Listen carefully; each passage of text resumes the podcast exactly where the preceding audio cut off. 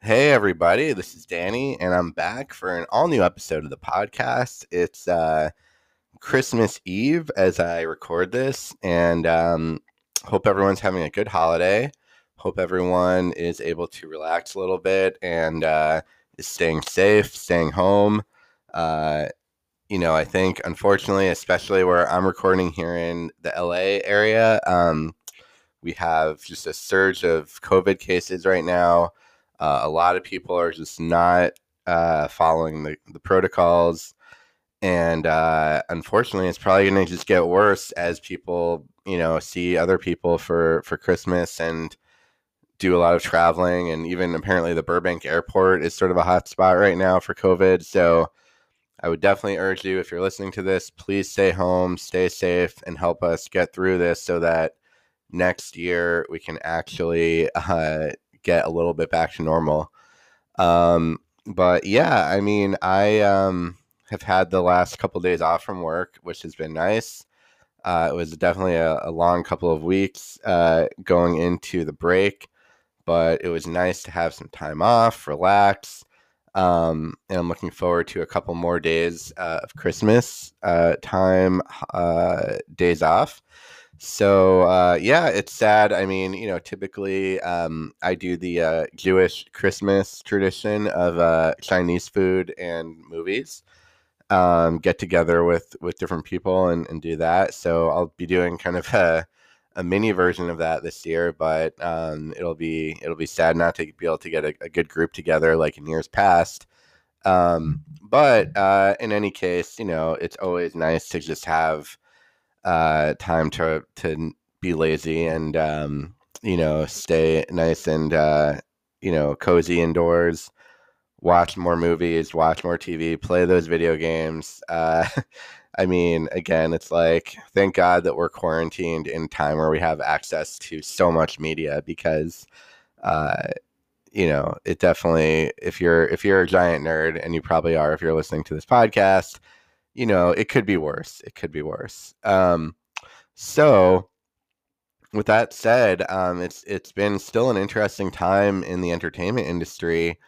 Um, we do have a couple of big movies that are dropping tomorrow. Um, Wonder Woman 1984 is coming uh, to to uh, HBO Max, and then Soul from Pixar is coming to Disney Plus and those are two of the bigger movies of the year that are coming both directly to streaming at no extra charge. So really interesting um, you know i think it, you know, if you see kind of out there in the press uh, the wonder woman director patty jenkins is sort of you know she seems a little bit lukewarm on the whole hbo max idea.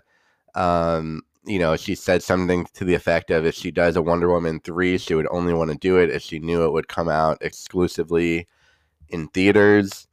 Um, so, you know, we'll see what happens. I do think Warner Brothers, like I was saying last week, has, you know, some problems on their hands with talent and directors that are not super happy about the move to everything going direct to streaming.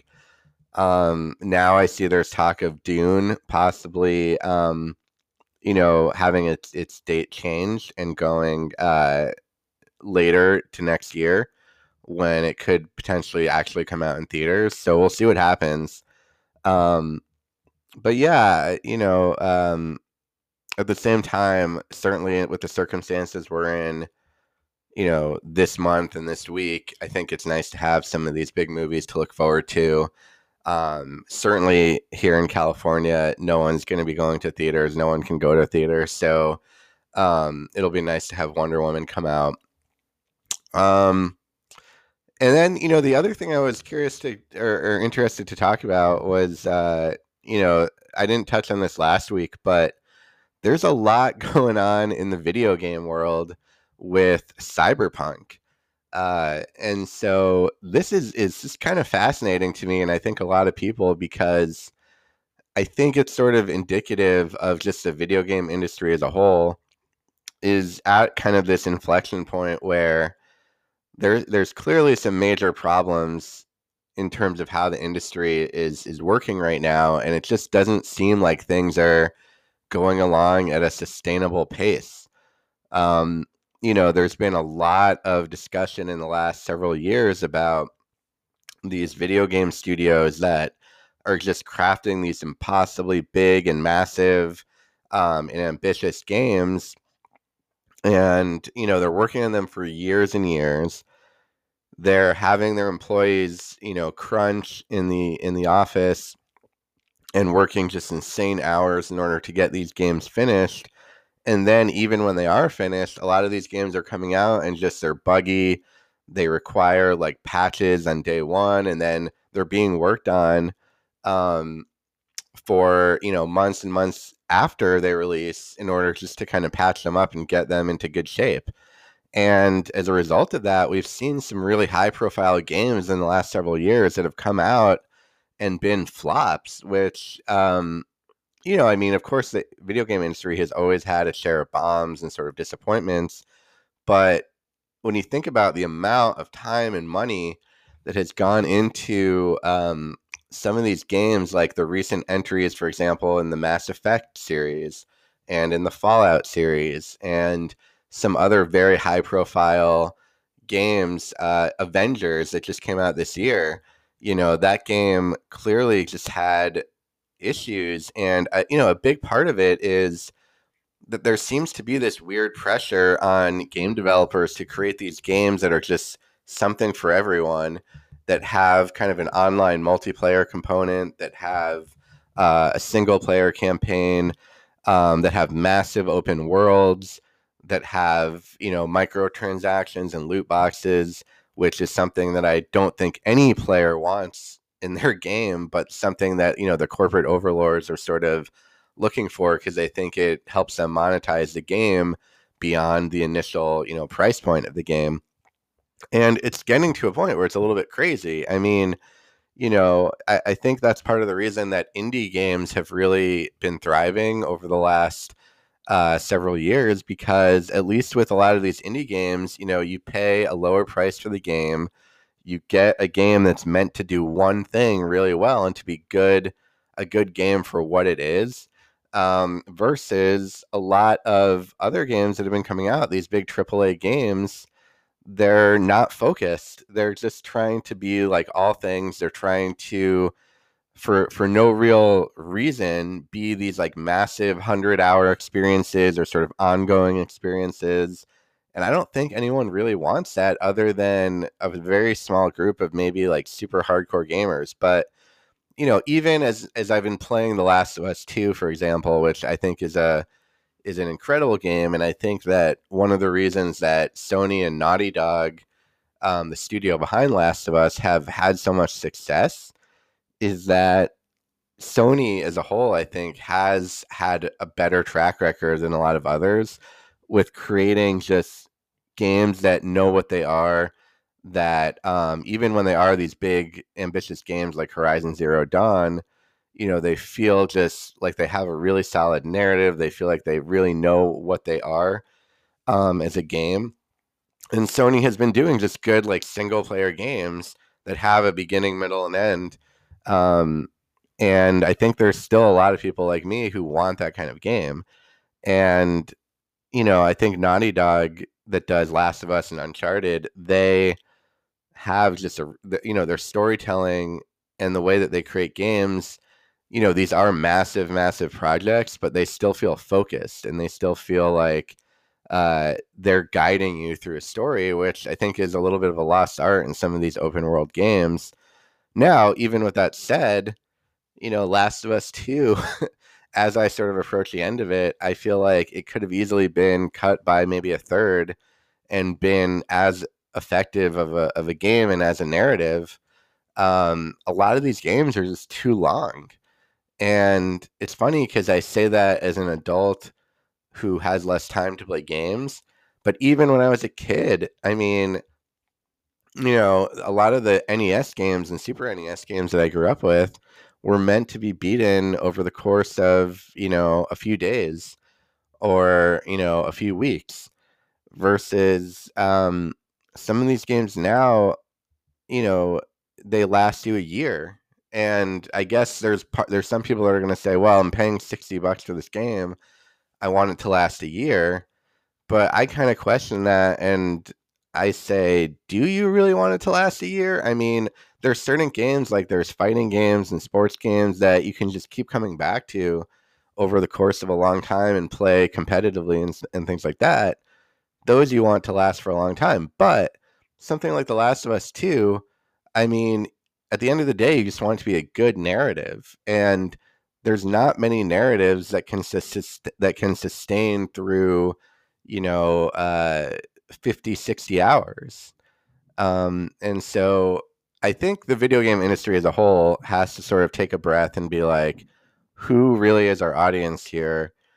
And what do they want? And are we serving them correctly? And especially in a world where you have a lot of, you know, millennials and and and even older who are now kind of adults with jobs and families and responsibilities. Uh, if you're creating games for them, can you do it in a more focused way that doesn't require, you know, like a year's time commitment just to get through one of these games? And then, so getting back to Cyberpunk, this sort of even went a step further where it's so crazy. I mean, this game, you know, was was first announced years ago. I think I want to say like 2013. Um, and you know people were really excited it was obviously the next game from cd projekt red that had done the witcher uh, 3 and had very quickly become this sort of revered uh, game studio and and justifiably so but um you know with cyberpunk it clearly i mean it was just taking forever to to to complete and you sort of look at the game that they were making and you can see why because I don't I haven't played the game, so I'll just put that out there up front. But just from what I've seen of it, I mean, it feels like they just like their goal with this game was just to create a massive game, and that was almost a goal in and of itself. Um, because when I look at the game, to be honest, I was getting a little bit less excited the more I heard about it because it didn't feel like there was a clear, a clearly defined experience there. It just felt like, We've created this massive world. There's a bunch of stuff you can do in the game. Um, and that's sort of what it is. Versus for me, I still think about like, well, what is the gameplay? Like, what's the core gameplay here? Like, is there a really good shooting mechanic? Is there a really good stealth mechanic?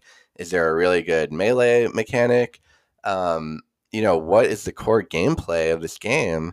And I feel like, you know, some of these games like something like Cyberpunk, it comes out and it's like, well, it's got everything. It has driving, walking, shooting, running, and it's like cool, but you know, like you have to have some some core mechanics and some core like things that the game is trying to do. And if you're just trying to do everything, I mean, of course, that's going to be inherently a extremely fraught process to create a, a game like that, where it's less about like here's the sort of core thing that we're guiding you through and more like just here's everything here's a world with everything um, and so you know as the as the game got closer to release date it was it was getting delayed multiple times and obviously we are in the middle of a pandemic so a lot of games were being delayed but but beyond the pandemic i mean it sounds like there was just a lot of the you know the, this game just bit off more than it could chew and not only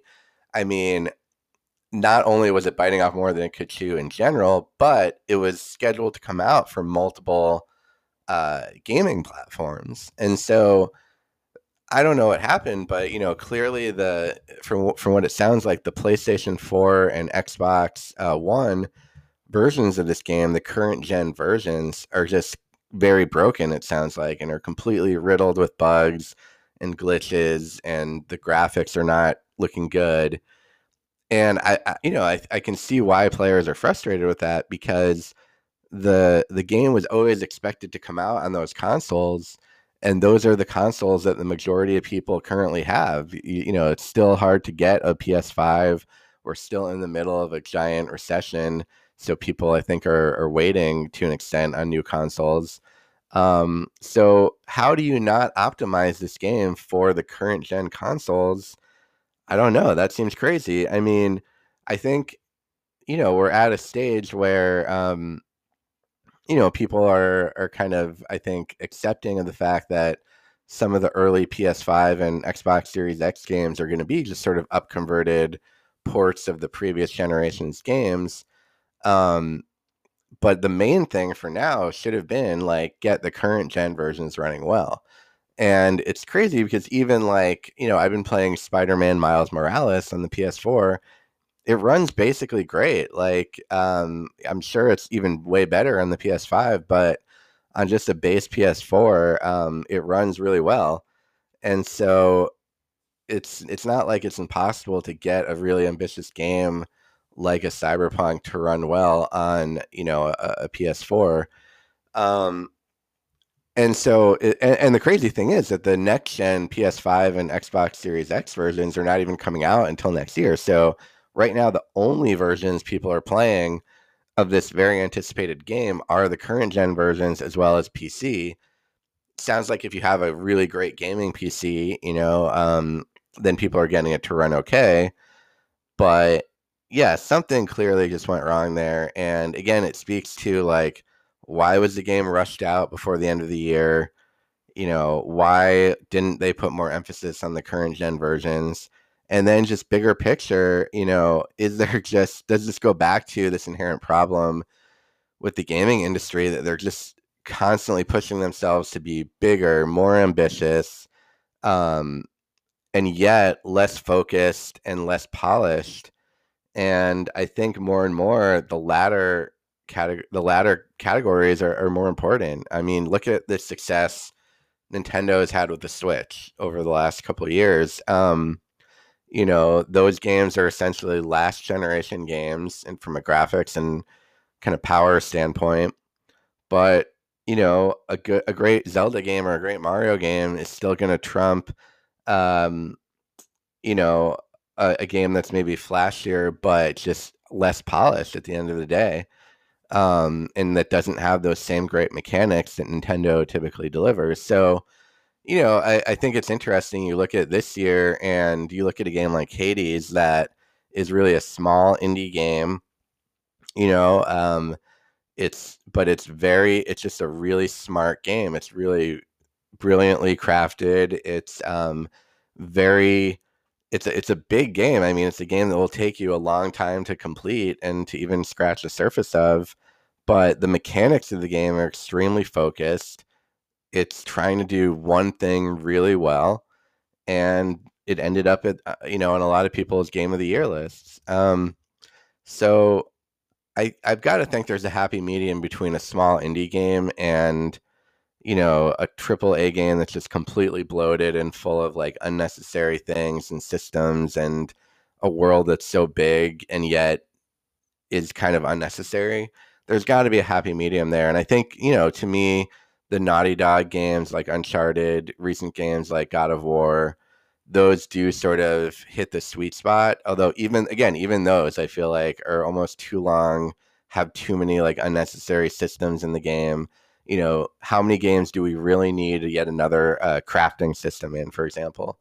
Um, you know, do away with all that stuff. Like just focus on the core stuff, make games that are fun to play, um, and have them be, you know, 10, 12 hours worth of game time. That's totally fine. Um, you know, if it's a great game, then people will come back and play it again. Um, you know, you don't need to just create these massive open worlds for every game. So that's sort of my rant. Um, it'll be interesting what happens with Cyberpunk. It does feel like there there have been these examples of games where they've come out sort of bombed, and then by like a year or two later, people are going back and like, oh, actually, this game is good now. Um, so we'll see if that happens with Cyberpunk over the next, you know, couple months to a year. Um, but you know, personally for me, I mean, I think I was kind of looking forward to it. I wasn't like I wasn't 100% sure what to think. I mean, I love like the cyberpunk aesthetic generally and, and all that. And, you know, then there's a whole other, by the way, I mean, there's a whole other slew of issues that I won't get into since I haven't played the game yet. But I know people are talking about, you know, the representation in the game and sort of the aesthetics and, you know, how it represents kind of sexuality and, and trans people and things like that. Um, so again, I'll, I'll hold off on talking about that since I haven't actually played the game. But um, you know, it sounds like there's just a lot to talk about with with Cyberpunk. Um, but we'll see what happens. Maybe at some point I'll um, I'll uh, you know dive into the game. But uh, yeah, it's a lot to think about, and I, I think the video game industry is taking note of this, and and hopefully um, we'll see some changes in the new year. But um, I will. Uh, I have a lot to talk about in terms of my picks of the week. So I'll be right back and we'll start to get into it. So, right back after.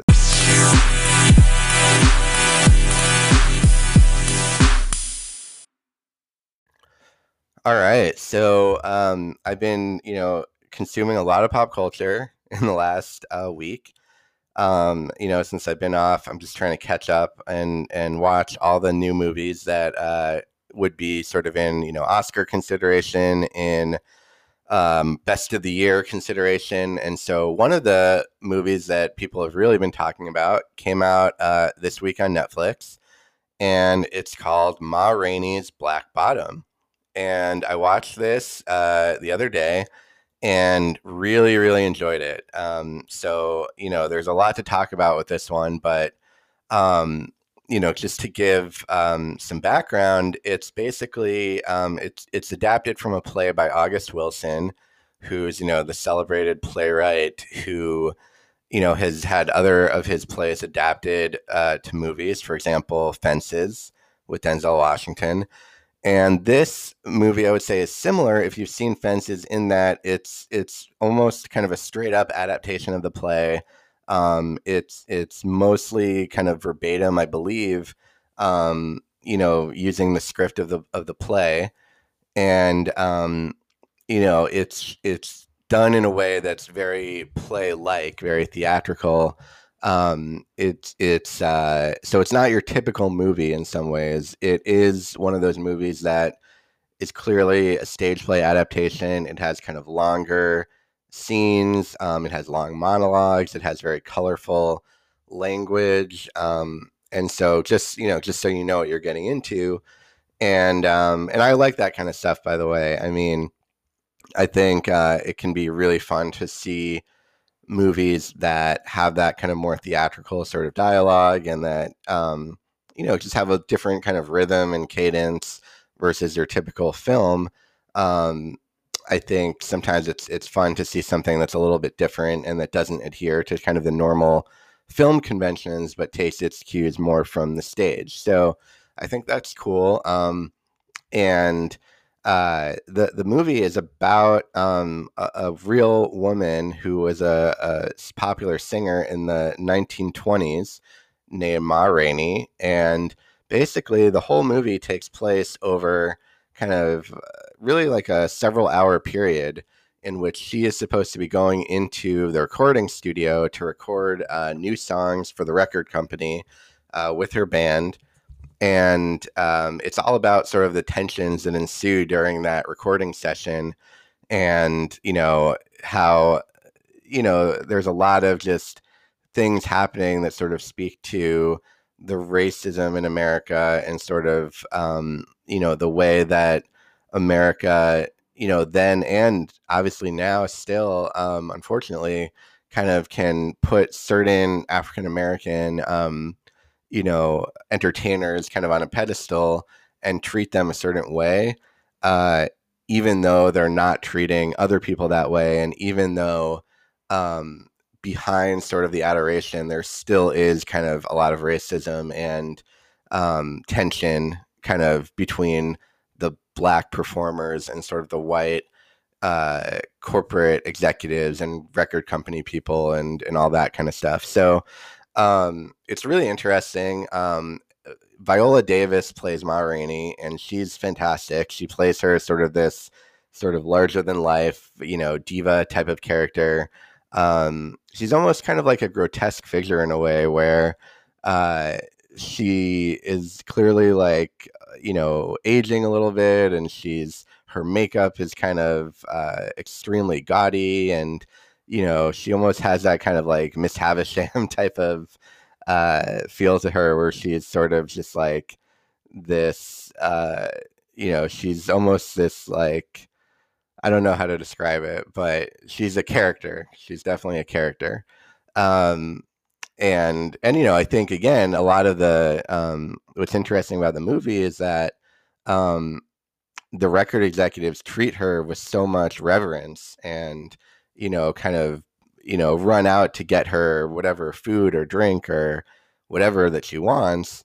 Um, and yet, you know, you can tell there's sort of a simmering tension where it's like, you know, behind closed doors, they're they're thinking like, why are we treating this woman so differently? You know, isn't she kind of, you know, they still have that racism, um, but they just because she makes them so much money, they sort of are much more reverent of her than they would be, at least outwardly, to other African Americans. And so that's a lot of the source of tension with the band members and one of the band members is played by Chadwick Boseman. Um, and unfortunately, sadly, this is his final role. Um, he plays this character named Levee, um, who's kind of a, I, I believe, a saxophonist, um, or no, trombonist, I believe, for uh, the band. And um, he is sort of this like he's like one of the younger people in the band a lot of the other folks are like these kind of older, like very experienced sort of, um, you know, career band type dudes. And he's sort of like the younger up and coming guy who's in the band who has, you know, he still has kind of the big dreams of like forming his own band and getting a record deal and, you know, becoming a, a you know, celebrated musician in his own right. And um, so that sort of creates a lot of tension.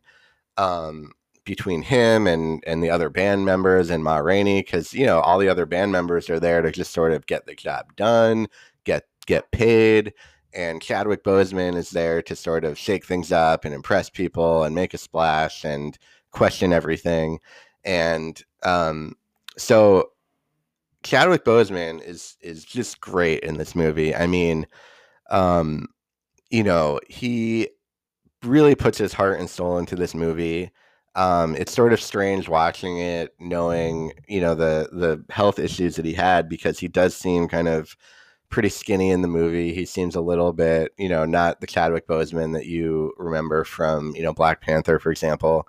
Um, but his acting is just amazing, and you know, there's so much. Um, you know, he kind of goes all over the emotional spectrum from being, you know, excitable and funny to being uh, sad and depressed and angry at the world. And, you know, at one point he meets kind of Ma Rainey's, uh, you know, an associate of hers and just is smitten and is trying to like seduce her in the middle of the recording session. And he just runs the full gamut. You know, he does kind of everything in this movie. And, you know, it's just the whole the whole movie. He is kind of the heart and soul of the movie because a lot of it is about sort of how he just comes into this recording session with all these hopes and dreams and he kind of is putting himself on the line and shooting his shot and a lot of it is about how you know the system is just so unkind to people like him where you know they're given these these big dreams and they're given reason to think that they can still sort of make it in America by becoming an entertainer. And that's sort of the key and that's sort of the you know the excuse me uh, the thing that they can do to sort of escape you know the the oppression of their normal lives. And yet it's such a long shot and so many people's dreams are just stomped upon um that uh you know you really kind of ride this roller coaster ride with Chadwick Boseman and his character Levee. And um you know the supporting cast is just so good where um, you've got people like Colman Domingo playing this um, this character Cutler, who's sort of the more experienced, like wizened uh, band member, and uh, you know it's just like a murderer's row of just great supporting actors who are who are in the movie, and their interactions and their conversations are so good. And then, of course, Viola Davis is uh, phenomenal in the movie playing this kind of more larger than life character, but she also has these moments where she's sort of away from the, you know, from the spotlight and just has these very like grounded moments where she's very sober about, um, you know what's really going on and the racism that still she encounters um, and is subject to. And it's it's a really good movie. I mean, I think you know it. Like I said, it is sort of that stage play type of feel. And so I think it's always a challenge with that kind of movie of like, how do you direct it in such a way where you are taking advantage of the fact that it's a film and you don't feel like you're just watching a film performance of a play. Um, I think the direction could be could have been maybe a little more dynamic um, to sort of shake things up a bit. Maybe there could have been a little bit more, um, you know, flair, I guess, given to some of the direction to sort of um, spice it up a little bit and uh, just you know make it a little more. I think there are some moments where there are some lulls where some scenes that do just feel a little bit long. Um, and I know that's the nature of the play, but uh, I think for the the film medium, maybe they could have shook it up a little bit.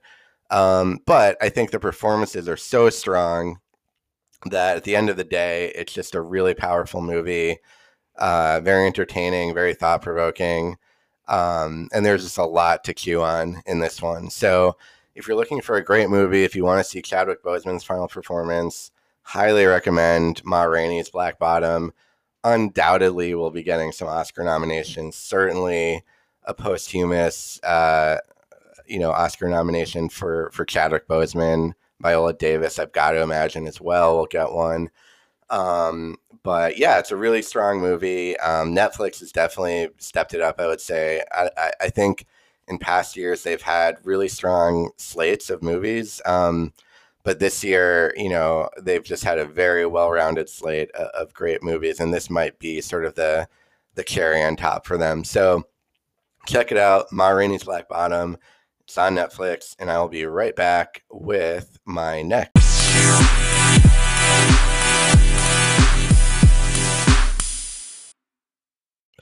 All right, so you know, normally I uh, talk about movies or TV shows or whatever on here that I just can 100% endorse. And I really want to use this podcast as a way to shout out things that I am uh, really enjoying uh, and want to give a particular shout out to. Um, but I did want to talk about one movie this week that I'm, I, you know, kind of have mixed feelings about. I'm not sure exactly what to think, but I did just want to give some quick thoughts on Tenet, which uh, finally came out uh, this past week uh, to rent uh, or to buy on on Blu-ray. Um, and so I was finally able to watch it. I feel like I've been waiting for this movie forever. Um, I obviously was anticipating it, you know, last year. Um, I remember seeing the IMAX preview for it in theaters. I think before like Birds of Prey or something like that earlier this year. Um, you know, nobody knew when it was going to come out. You know, was it going to be the movie that brought us back to theaters? That turned out not to be the case. But I finally got my Blu ray. I, uh, you know, eagerly gave it a watch. And yeah, it is interesting. Um, I mean, I'm a huge Christopher Nolan fan.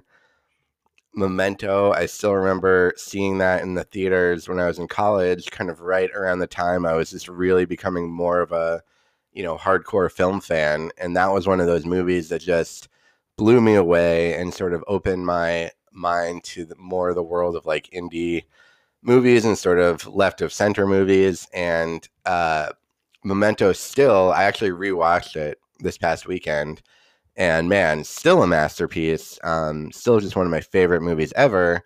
And that sort of is the template, I think, for almost every Christopher Nolan movie to follow, um, which are these sort of puzzle box movies that have just very big ideas about, you know, identity and memory and time and, you know, the nature of time and our nature to control reality and shape reality for ourselves. And, you know, I love those big themes. I mean, in my own writing, it's the same kind of themes that I'm attracted to writing about um, in a lot of ways. And, you know, I think Nolan, he's had some movies that I've liked more than others, but by and large, um, you know, I've remained a huge fan of his. Um, I always look forward to his films. obviously, in ideal times, his movies are ones that you want to see on a big screen and IMAX. Um, you know, they tend to be just audio visual, um, you know, uh, epics, really.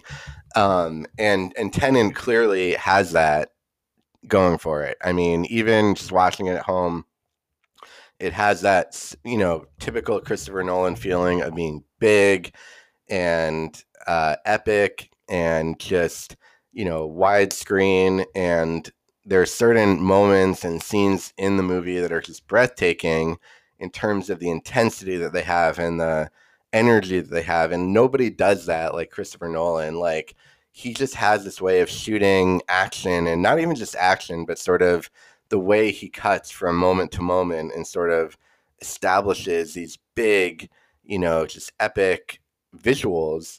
Um you know no one else can really match that that's working today i think and he just has this like thunderous um, momentum in his movies that you know just keeps you on the edge of your seat and keeps you sort of supercharged throughout the whole movie.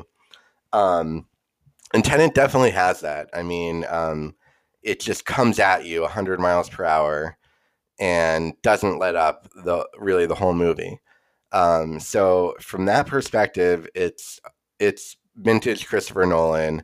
Um, and whatever else I would say about the movie, I would say it's worth watching just because it does deliver that unique level of Christopher Nolan, like just awe and wonder and intensity that is unique to him and something he does better than anybody else. Um, so before I say anything else, I would say I do recommend watching this movie. It is an experience. It's an epic experience. So I think you know I'm I'm, I'm glad I watched it and I was excited to watch it. Now, what I will say is you know, Nolan has done a bunch of movies that are, are sort of these kind of puzzle box type of plot lines. You know, Inception probably being the one that people always go back to, where it just has layers of meaning and layers of plot and sort of these, you know, um, very big sci-fi uh, premises that, um, you know, take a lot of decoding to kind of fully, fully get and there's a lot of sort of conversation starter and there's a lot of twists and there's a lot of kind of puzzle mystery aspect to the premise and nolan's often really good at that. I mean memento is a great example. Inception is a great example and i think what works so well about those movies is that you know you can sort of go online or talk with your friends after seeing them and you can debate all the fine points of the plot and you can sort of debate what certain moments really meant or how they interwove together.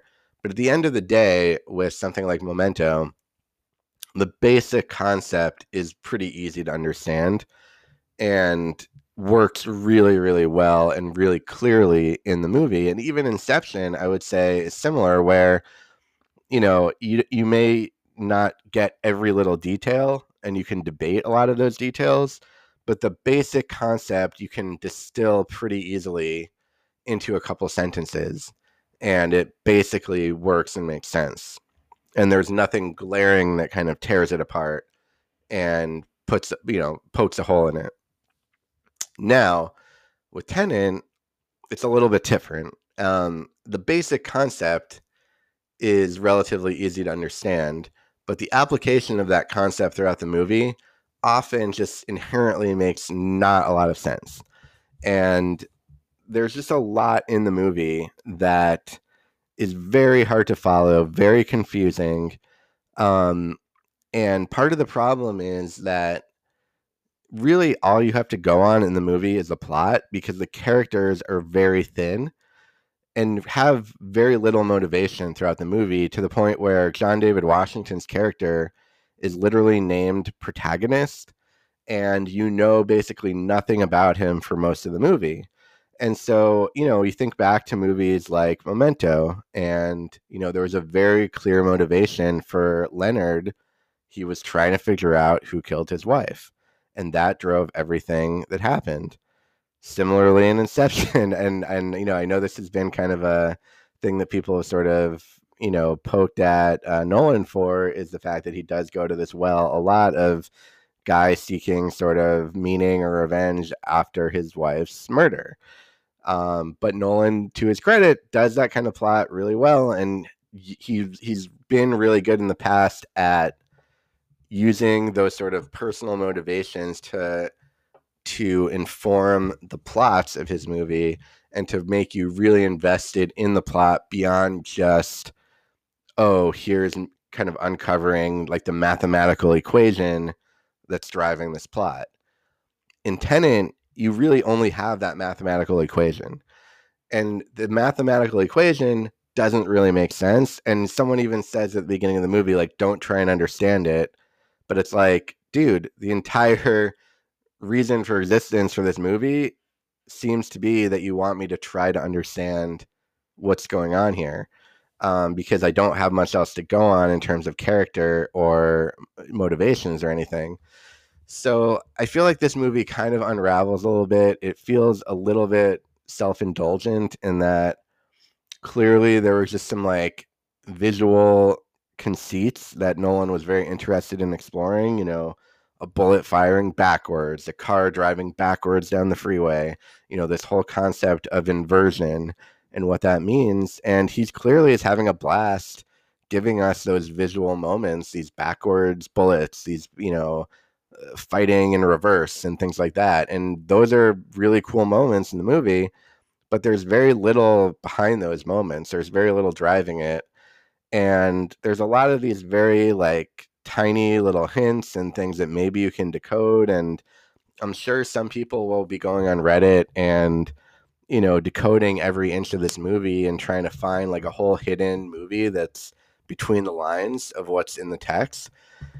And sometimes that can be fun, but I think you still need the text to have the subtext. You know, I think there's very little text in this movie.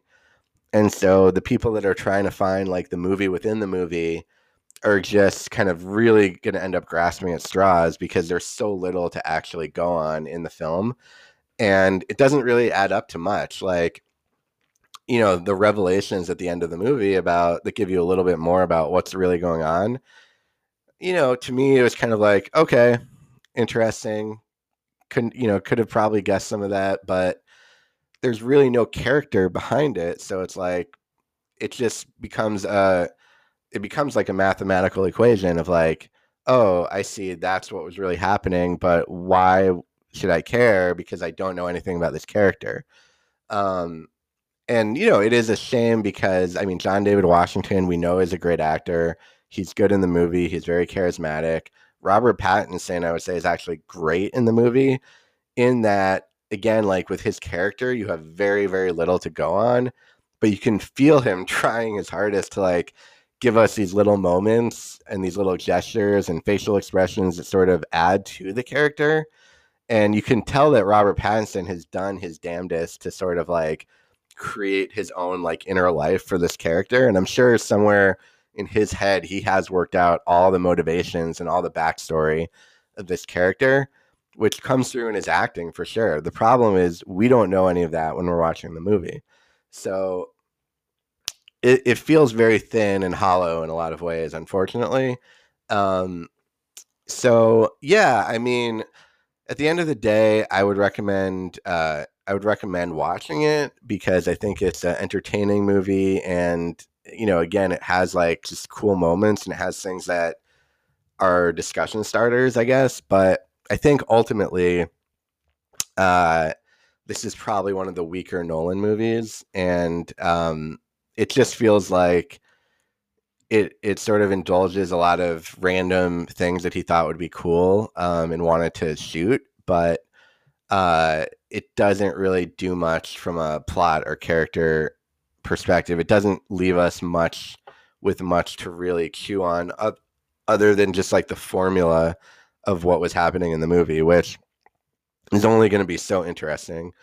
Um, so you know you do have to have you have to have something in a movie like this that that gives us a little more to go on um so yeah i mean it'll be interesting i think it certainly this is a movie that if it had come out in theaters and you saw it in imax 3d you would probably your immediate reaction would be a little bit more wow because just the power of the visuals. And then it's probably the kind of movie that on the car ride home you'd be like, but hmm, I'm wondering, like, was it really that amazing? And so um, when you watch it at home, I think you lose a little of that initial just wow factor, and you sort of go right to the okay, I'm going to pause that and rewind it and see if that actually made sense, um, or was what they were saying there actually, you know, part of the puzzle, or was it a random aside or whatever. And so when you watch it more that way, I mean, I think you can more immediately see some of the hollowness there. Um, so that's my thought on it. Um, but you know, we'll see. I mean, Nolan always going to be excited for whatever he does. So uh, we'll see whatever. Hopefully, he has something cool in the works for his next movie, and uh, you know, uh, still has certain certain uh, a particular set of skills, if you will, that not many possess. So I'm excited to see what he's got up his sleeve next, and uh, this is definitely still a very interesting movie to talk about. So I'll be right back with my next pick.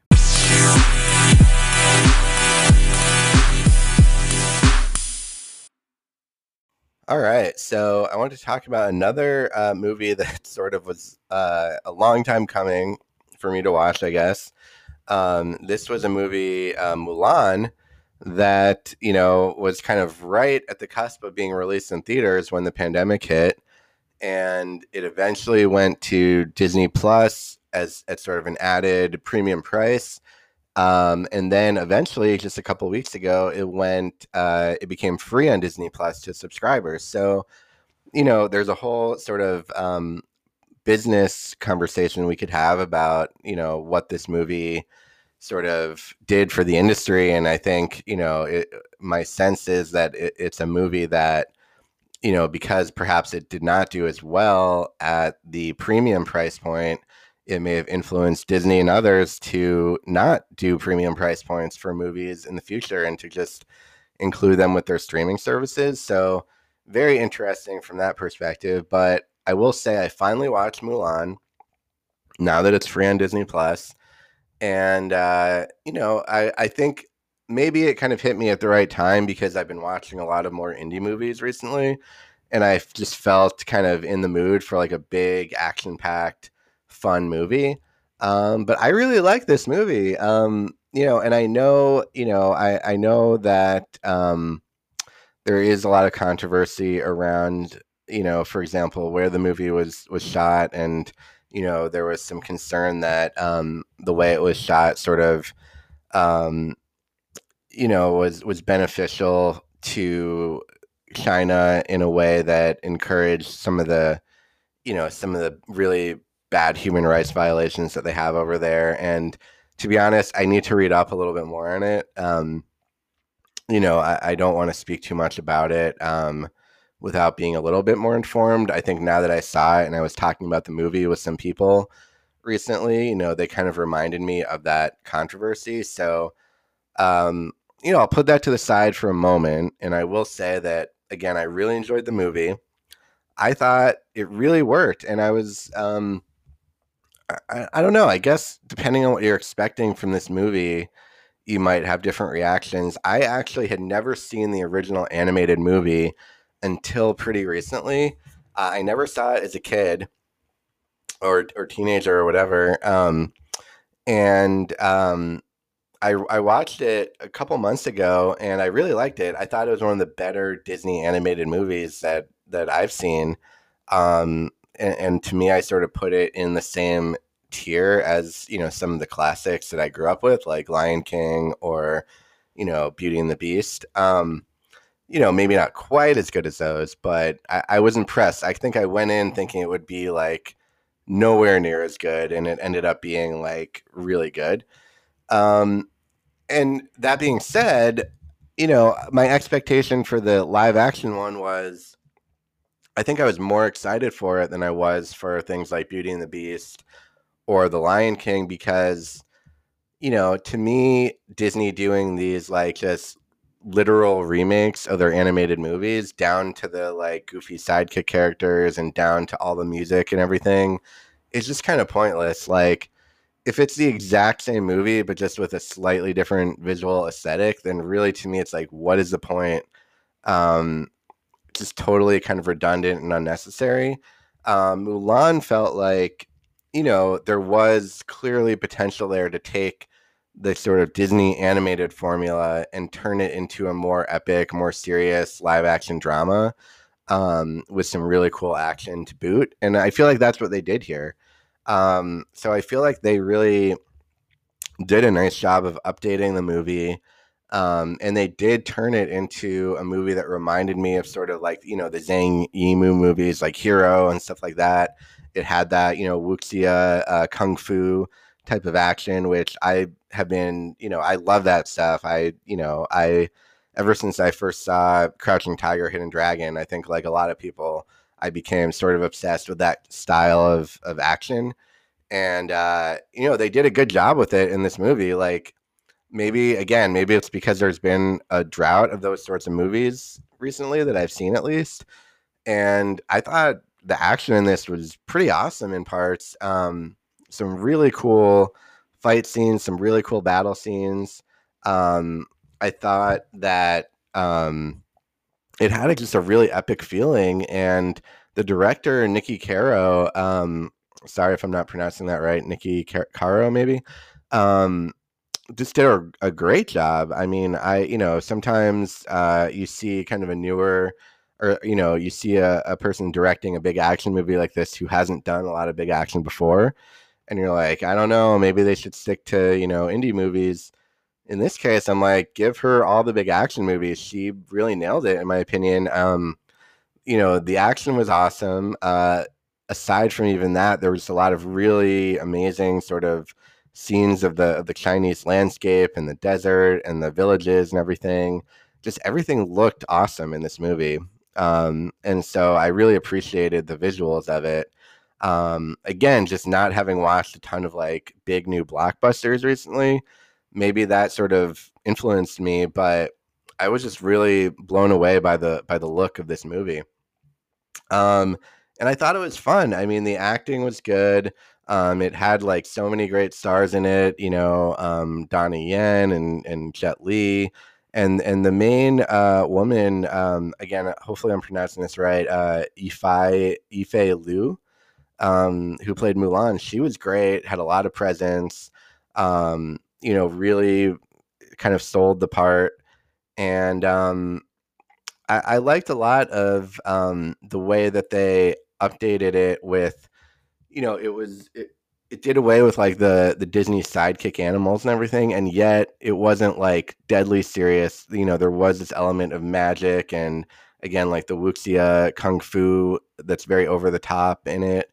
Um, so I liked that transition. Like I liked that it sort of went from Disney animated genre to sort of um, kung fu movie genre, which uh, it's hard to complain about. Um, and it had that again, like very Zhang Yimou type of feel to it, which uh, again, like I love that stuff. So really worked for me. Um, and again, I thought they told like a, just a good story that, um, I mean, obviously this is a story we've seen in the animated original. Uh, we've seen it in other movies of sort of the woman kind of posing as a man. Um, but it did a good job with it. And it sort of, um, it, it sort of, uh, had modern sensibilities, but still felt very true to kind of the mythology and the era that it was it was depicting. So um, you know, it, it felt like a good balance of feeling like it was of you know it was telling a story of a certain time and place, um, while also kind of feeling like it reflected back on the era that we're living in today, which I thought was cool. Um, but yeah, I mean, uh, just really epic action um strong acting just a lot of like good moments like i feel like this was the first movie in a while where um again i guess i've been watching a lot of smaller movies recently but i just had those moments where i was like pumping my fist and you know just really kind of giddy from those big like applause worthy type of moments. Um so yeah i enjoyed it a lot. Um i don't know i guess maybe there's like mixed reaction but I don't want to see like I don't want to see a lot of just d- these Disney remakes. I feel like they're like I said kind of redundant and just I'd much rather see like original properties and original new stories. Um, but to me, this was an exception. This was kind of a worthy a worthy remake, and uh, I, I liked it a lot. So I do recommend Mulan. Um, and uh, yeah, that's what I've got to say about Mulan. And I'll be right back with my next.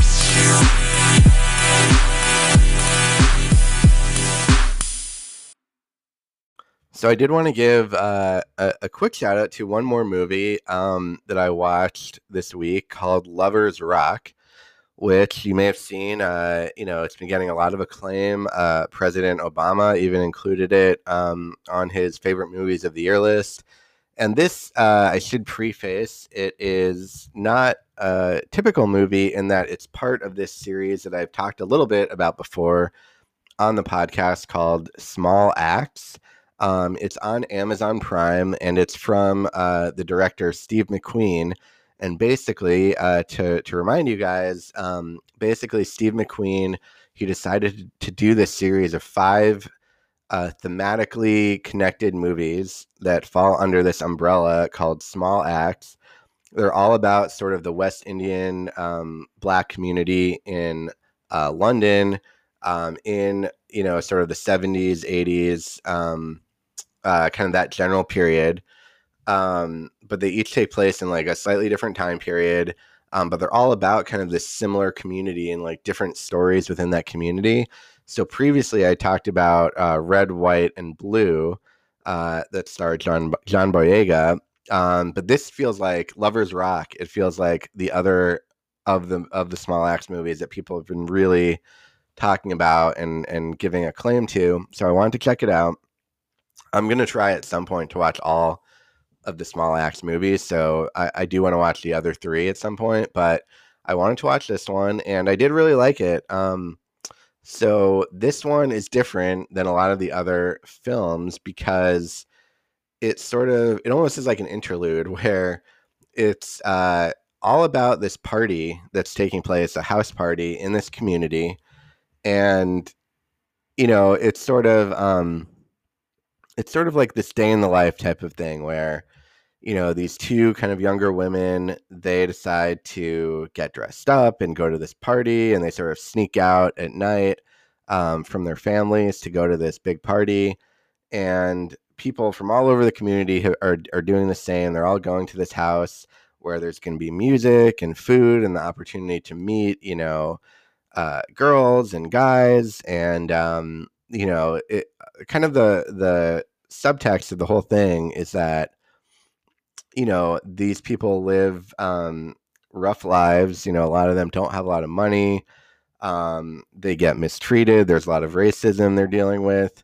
Um, they're not allowed into some of the clubs and, and bars that, that white people would be allowed into, or if they are, they're not welcome there per se. Um, and so this is sort of their escape and their haven. And because they don't have like an official venue to go to, you know, they go to these house parties. Um, which are sort of like the unofficial gathering spots. And they have like a DJ set up and, you know, they have a, a doorman. And so it's sort of like a pretty big deal, um, even though it's just at like some random house in the neighborhood. And so that's kind of the backdrop. And then once there's that sort of initial setup, then the majority of the movie just takes place at this party. And what's really brilliant um, about what the director Steve McQueen does is he really just makes you feel like you're at this party. And so he lets certain moments just go on and not cut away from them. Like, you know, you almost feel like you're just on the dance floor with these people and you're kind of just waiting to see what the next song is. And, you know, you it, it, it's that feeling that you're at a party and you're just sort of like, all right, who's in this corner? You know, who's what's going on over here? You know, who's kind of hanging out outside uh, smoking or whatever you know what's the dj up to? What kind of people what kind of sort of uh, couples are, are happening? Or people are pairing off with each other? Um, and you know there's a lot of like very joyous scenes of like a certain song will come on and everyone will get excited and this impromptu just you know, big dance party will will happen, and people will just get really into it and passionate about it, and just be feeling the music, and especially you know in these quarantine times. Um, I mean, I'm never I've never been like the biggest party goer or anything, but you know, you watch this and you do get this sense of nostalgia of like, man, there, you know, it kind of reminds you of the power of being gathered with a lot of people and and that spontaneity of like what's going to happen and and who's going to be there and all that. Um, and you know, there is a lot of joy in the movie, but there's also a lot of sort of menace where just like any party that you go to, um, especially if you think back to like when you were younger and in college or whatever and you know there's some bad actors at the party there's like some dudes who are way too aggressive with the women um, there's some people who have had too much to drink or too many drugs or uh, whatever it may be who are kind of acting out and need to be like booted from the party and um, you know, there's a lot of interesting little subplots happening. Uh, I will say I had to watch this with subtitles because there's some pretty thick, like, sort of West Indian or Jamaican accents in the movie. So, uh, combined with like English accents. So, once I put the subtitles on, it was a little easier to follow. Um, there's a lot of characters. There's a lot of like little moments that are, you know, blink and you miss them type of stuff. But it was just a really cool, like, very immersive movie. And again, while most of the movie was at this party, there is sort of these, you know, there's like a intro and an epilogue that um, do just give this additional context of contrasting the world of this party where like anything can happen and you know there's like all these possibilities. You could meet someone you could you know anything could happen at this party. And then it sort of contrasts that with the you know oppressiveness and the injustices and the indignities of these people's regular lives. And um, you know it was it, it was super well done in that way. And so i think without those prologue that prologue and epilogue it would have not been as effective but those really put an effective sort of um, you know bookends on, on the movie and make it into something more than it could have been otherwise. So i really enjoyed lovers rock. I think steve mcqueen is an amazing amazing director um, who just has this ability in a lot of his stuff. It's hard to describe, but I feel like he has a very, very realistic, like you are there style that also somehow is very dreamlike and um, can be either like dreamlike or nightmare like. Um, and it somehow blends those two things in a way that I don't know if I've ever seen anyone else do. Um, and just a great director, and he's so skilled. And to make five movies like this uh, in such a short time is truly uh, a great feat. So it's interesting. I think these movies are being submitted for Emmy consideration rather than Oscar, but I think a lot of people, including uh, you know President Obama, are including them on their movies list because they are movies. They are really movies more than more than TV episodes. So um, Lovers Rock for sure. Check it out. I liked it a lot and uh, I'll be back with just another one more uh, pick right after this.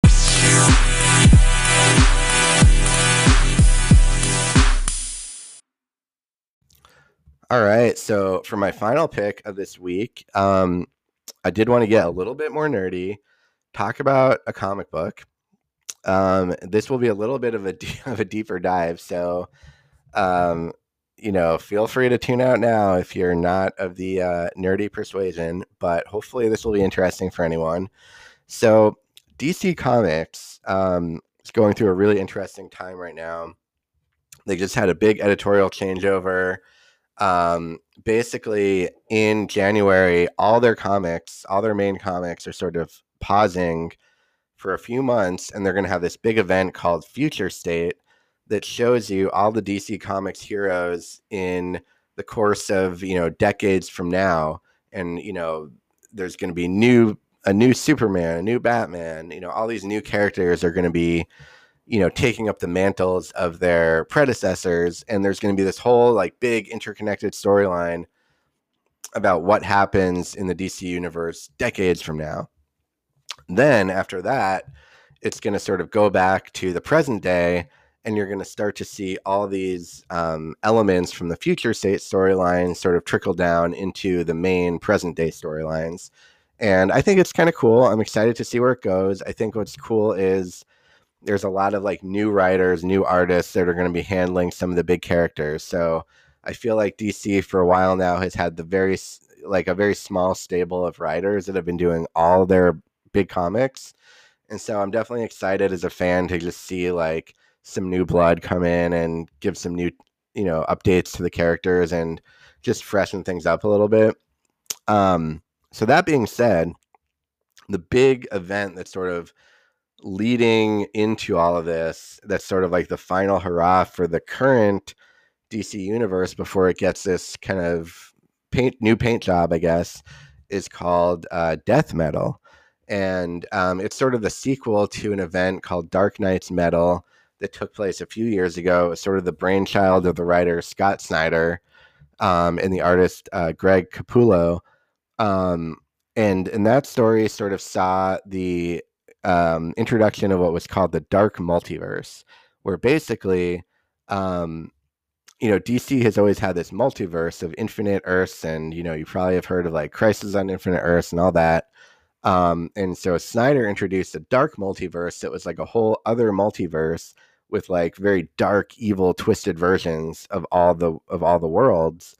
And the main villain to emerge from this universe was called the Batman Who Laughs, who was this evil version of Batman who had um, kind of combined the traits of Batman and the Joker, and he was sort of this hybrid of like the Joker and Batman, and was just incredibly evil and uh, was psychotic and was taking over you know the entire multiverse one world at a time. And he had he has this like army of evil robins um, who just go around and they're sort of these like demon robins who just go around with him. And he's super sinister looking. He's super like like the whole yeah, idea was to evoke like heavy metal music and that sort of imagery in the story. Um, and now a couple years later there's a sequel called death metal and um, you know, it's again this kind of big universe spanning um, war between the multiverse and the dark multiverse. And I think the idea is that by the end of it, you know, it will lead to sort of this, um, you know, restart for the DC universe where, you know, now future state will come into play and uh, and it'll set the stage for for everything after that. So, all that being said, there's kind of the main death metal series that's going on by Scott Snyder and then there have been a bunch of you know as they do with these big comic book events there's all these kind of tie-ins that happen uh, alongside of it. And you know sometimes those tie-ins are kind of extraneous and you know not really worth it and they're just kind of milking you for for a couple extra bucks. But sometimes what happens is these tie-ins tend to actually be the best parts of the series because they allow for kind of these side stories and different takes on the events that you know maybe you're not getting in the main series and that is definitely the case with death metal i would say where the main series is like pretty good you know it's entertaining it's just like this big action packed blockbustery kind of craziness but some of the side stories have been really really good and one of those side stories that came out this week is a is a one-off uh, comic book special called death metal the secret origin and it's and what's notable is it's written by Geoff Johns, who you know was the former kind of head of DC Comics of DC Entertainment. Um, you know, he's a very acclaimed writer who um, very quickly over the last you know 20 years or so went from kind of new kid on the block to superstar writer to powerhouse you know executive of DC Entertainment you know writing movie scripts and producing movies and TV shows and because of all of that, his actual comic book work has been somewhat limited over the last few years. And so it was kind of interesting like, oh, wait, Geoff Johns is writing like this random, you know, one off special that ties into this other death metal event. Like, that seems a little weird. You know, why would he kind of do that? And, um, you know, I think what what is apparent when you read it is that he wanted to sort of use the opportunity to finish a story that he started a long time ago when he did a big event back probably I think it's been like 15 years now um, called Infinite Crisis that was his stab at doing just this big world shaking DC Comics event that sort of reset a lot of stuff and you know was in that tradition of crisis events that DC has going back to you know the big one which was Crisis on Infinite Earths that everyone always talks about. So in that Infinite Crisis event, the main villain was a character called Superboy Prime.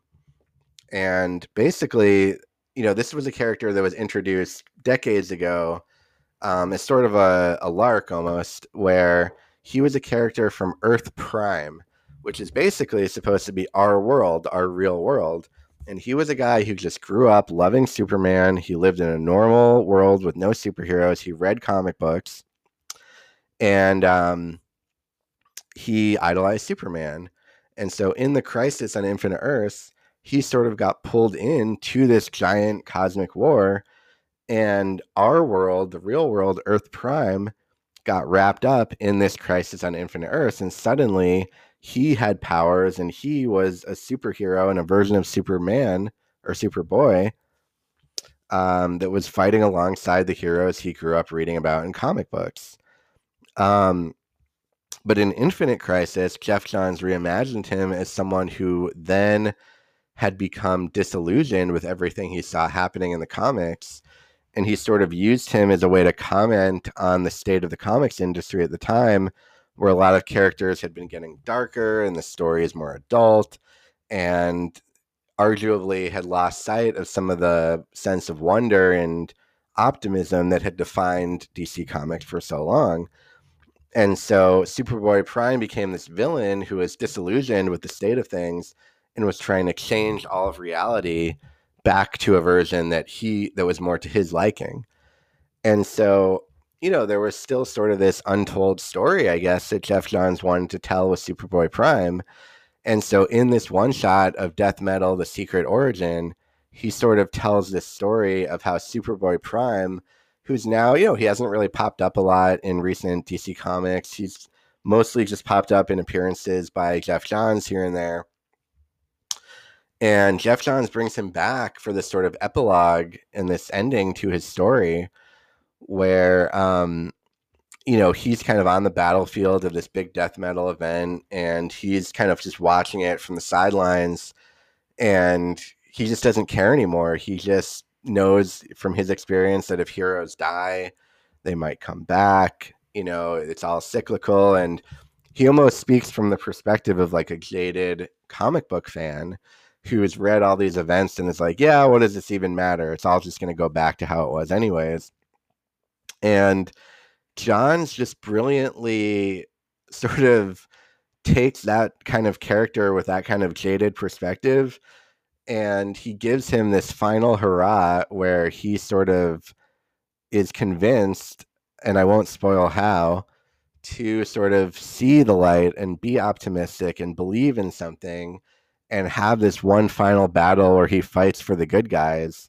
And it's really good. It's like, I don't want to spoil anything, but I mean, this is one of those classic Geoff Johns stories where if you know his work from you know other comics or from TV shows like Stargirl, you know, he really can do these emotional beats in a way that a lot of people in comics cannot. And he gives this big grand ending for Superboy Prime that will bring a tear to your eye. I mean, it's just so well done. It's so impeccably crafted, and it's such a wonderful ending to this character's story. Um, and it's a rare thing in comics because I feel like a lot of times these characters get introduced by a certain writer, they sort of have their moment, and then they just get forgotten about. And it's rare that a creator gets to come in and do sort of like a final story for the for a character they created. And so Johns gets that opportunity here, and it's just a great story. It's just a classic.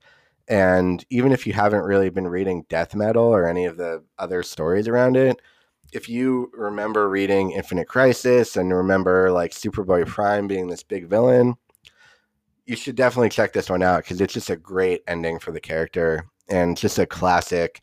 It's one of the best like big DC Comics stories I've read in a long time. So check it out. Um, and yeah, I can't recommend it enough. It's one of my favorite like mainline DC comics I've read in a long time. It makes me wish we got more from Geoff Johns and that he just would do more DC comics, but we'll see what happens. Um, but yeah, it's just a really good, a really good story. It was, it, it definitely brought out like my inner just DC comics nerd, and and I really enjoyed it a lot. So on that note, I know that was a lot. Um, that's all I've got for this week. Hope everyone again has a happy holiday. And I will be back next week with some end of the year best of lists, which I'm excited for. It'll be my first end of the year uh, podcast. So stay tuned for that. And until then, have a great holiday, everyone.